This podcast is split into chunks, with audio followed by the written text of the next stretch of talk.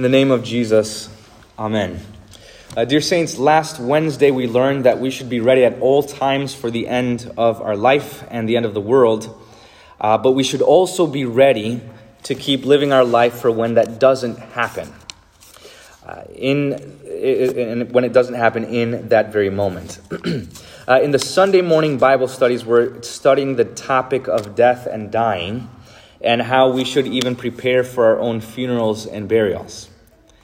On Sunday, I preached about the last day and what that will be like, and the encouragement the Lord gives us to face that great and glorious day.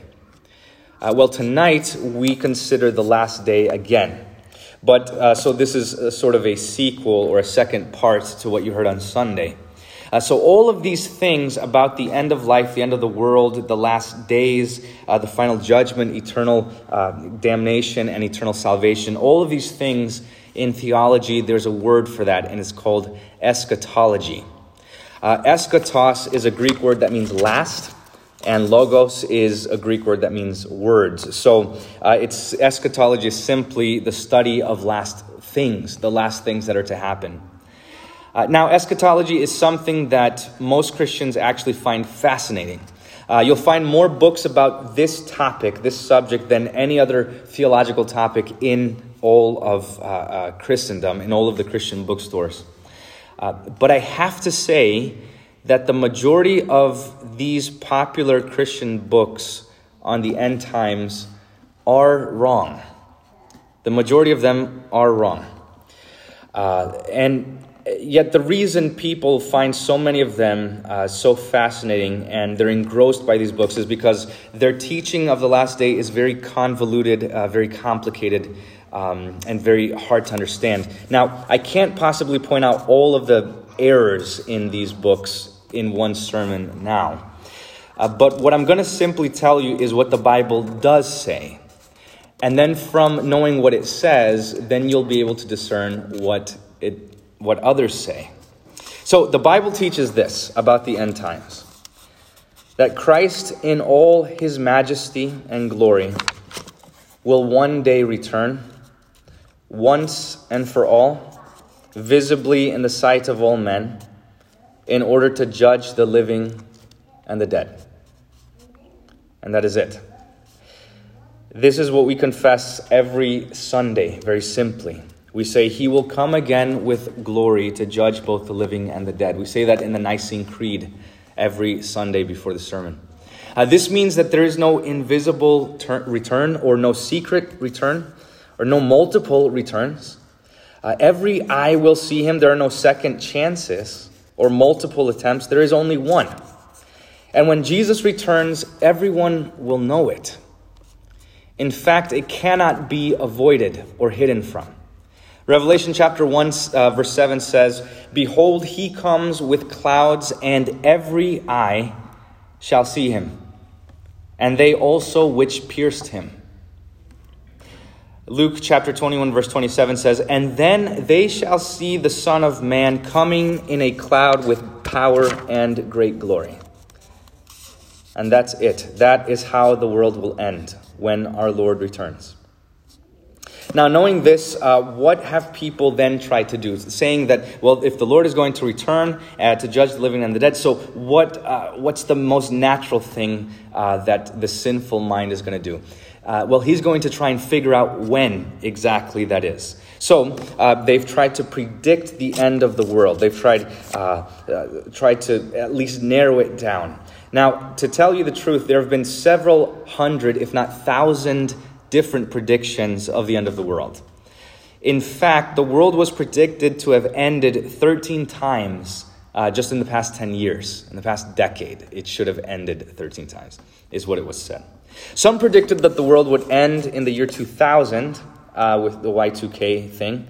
Uh, Harold Camping predicted that the world would end on October 21st, uh, 2011. Uh, the world was then again predicted to end on December 21st, 2012, uh, with the end of the Mayan calendar. Even more, some have predicted that the world would end this year in 2020 some have already predicted that it would end next year, 2021. Kent Hovind, a, uh, an, an, American evangelical pastor, has predicted that the world will end in uh, the year 2028. Uh, these people sit down and try to figure out when this time is going to be. But the Bible teaches us something different entirely. Jesus says in Mark chapter 13, he says, But of that day and that hour, no man knows. No, not the angels which are in heaven, neither the Son, but only the Father. So, uh, I think the reason people try to figure it out is so that they can try to prepare themselves for that moment. Uh, and so they think that there should be a moment in their life where they're more prepared than other days. Some days they're more prepared than others.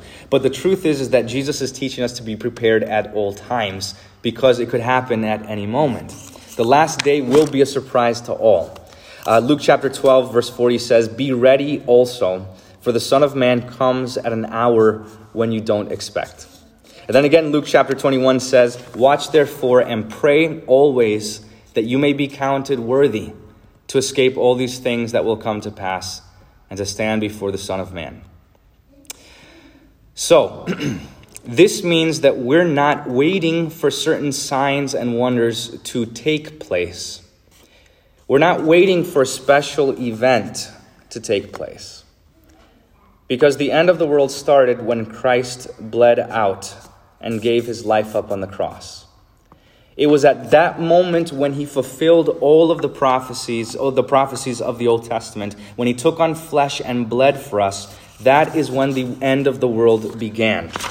Now, Christ can return at any moment, and he can fulfill every prophecy in his second coming at any moment.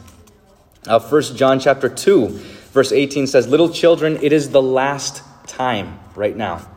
And as you've heard that the Antichrist will come, even now, there are many antichrists, and by this we know that it is the last time. Uh, 1 Peter chapter 4, verse 7 says, The end of all things is at hand. Therefore be sober and watch unto prayer. And Hebrews chapter 1 says that we are living in these last days already. So, everything bad that is happening in the world is not a way to find out when the world will end but it is a reminder that it already is ending. So every time you see hostility among nations and wars and pestilence and famine and persecution, it's a reminder that you are already in the end and that it could happen any moment. When you see earthquakes and floods and disasters and uh, all of these atrocities, it is a reminder that you are already in this time, the last times. When we see false teachers and false gospels here and there and false predictions of Christ's return, it is a reminder that you are in the end. Uh, so Luther has this great analogy for this. He says that heaven and earth are like a really old house and just imagine that you're on this house on the second floor, and that this house is constantly creaking and cracking with every step you take. And at any moment, it could just collapse. well, he says that's how you should consider the world right now. That all of the bad things are simply the earth creaking and cracking, ready to collapse at any second. Uh, so, before talking about um, uh, the last day, you have to know that you have to stay awake. Uh, that is, to be alert and pay attention to the Word of God. Uh, this is very different than being anxious or afraid. To be anxious and afraid is not what Jesus is getting at. He's not telling you be anxious and afraid because of these things and hide in your homes or uh, uh, change your lives because of this. He's saying to be uh, uh to be alert and prepared for His coming means to go to church it means to listen to the Word of God, to pay attention to it, to keep praying, and to receive the Lord's Supper, to remember your baptism. That, that, that is precisely what it means to be alert and awake. Uh, when you stop doing these things, that is when your soul is falling asleep. That is when you will not be ready for the end of your life or the end of the world. So Jesus says that we should be uh, not anxious, but anticipate the end of all things with joy.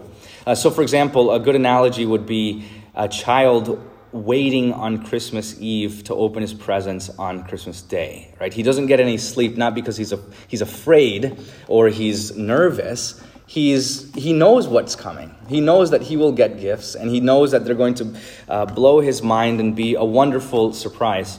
Uh, but he is anticipating these things. He's anticipating good things. So, with that being said, what do we do about the last day itself? What will happen? What is going to happen? Well, Christ will return in glory uh, and judge the world. And the Bible says that the very first thing he's going to do is resurrect everyone who has ever lived. Not just the Christians, but even those who did not believe in him, those who rejected him. There is a universal uh, resurrection of the dead.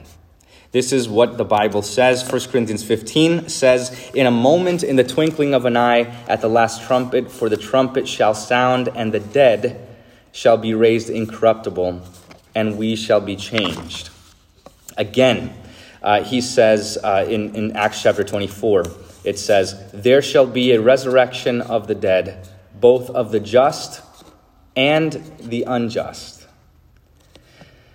Then, once all people have been resurrected in the flesh, as Matthew 25 says, God will then separate all people from each other. Separate the believer from the unbeliever, the Christian from the heathen. And then God will judge all people. Matthew chapter 12 says, Every idle word that men shall speak, they shall give an account in the day of judgment. And this means that all of us here today, Everyone who has ever lived will stand before the throne of God to give an account for his life. Uh, at first glance, this is quite a frightening thing. But you have no reason to be afraid because Jesus is your judge. And he will judge you not according to your sin, but according to his forgiveness. The Bible says that he who believes will not come into condemnation.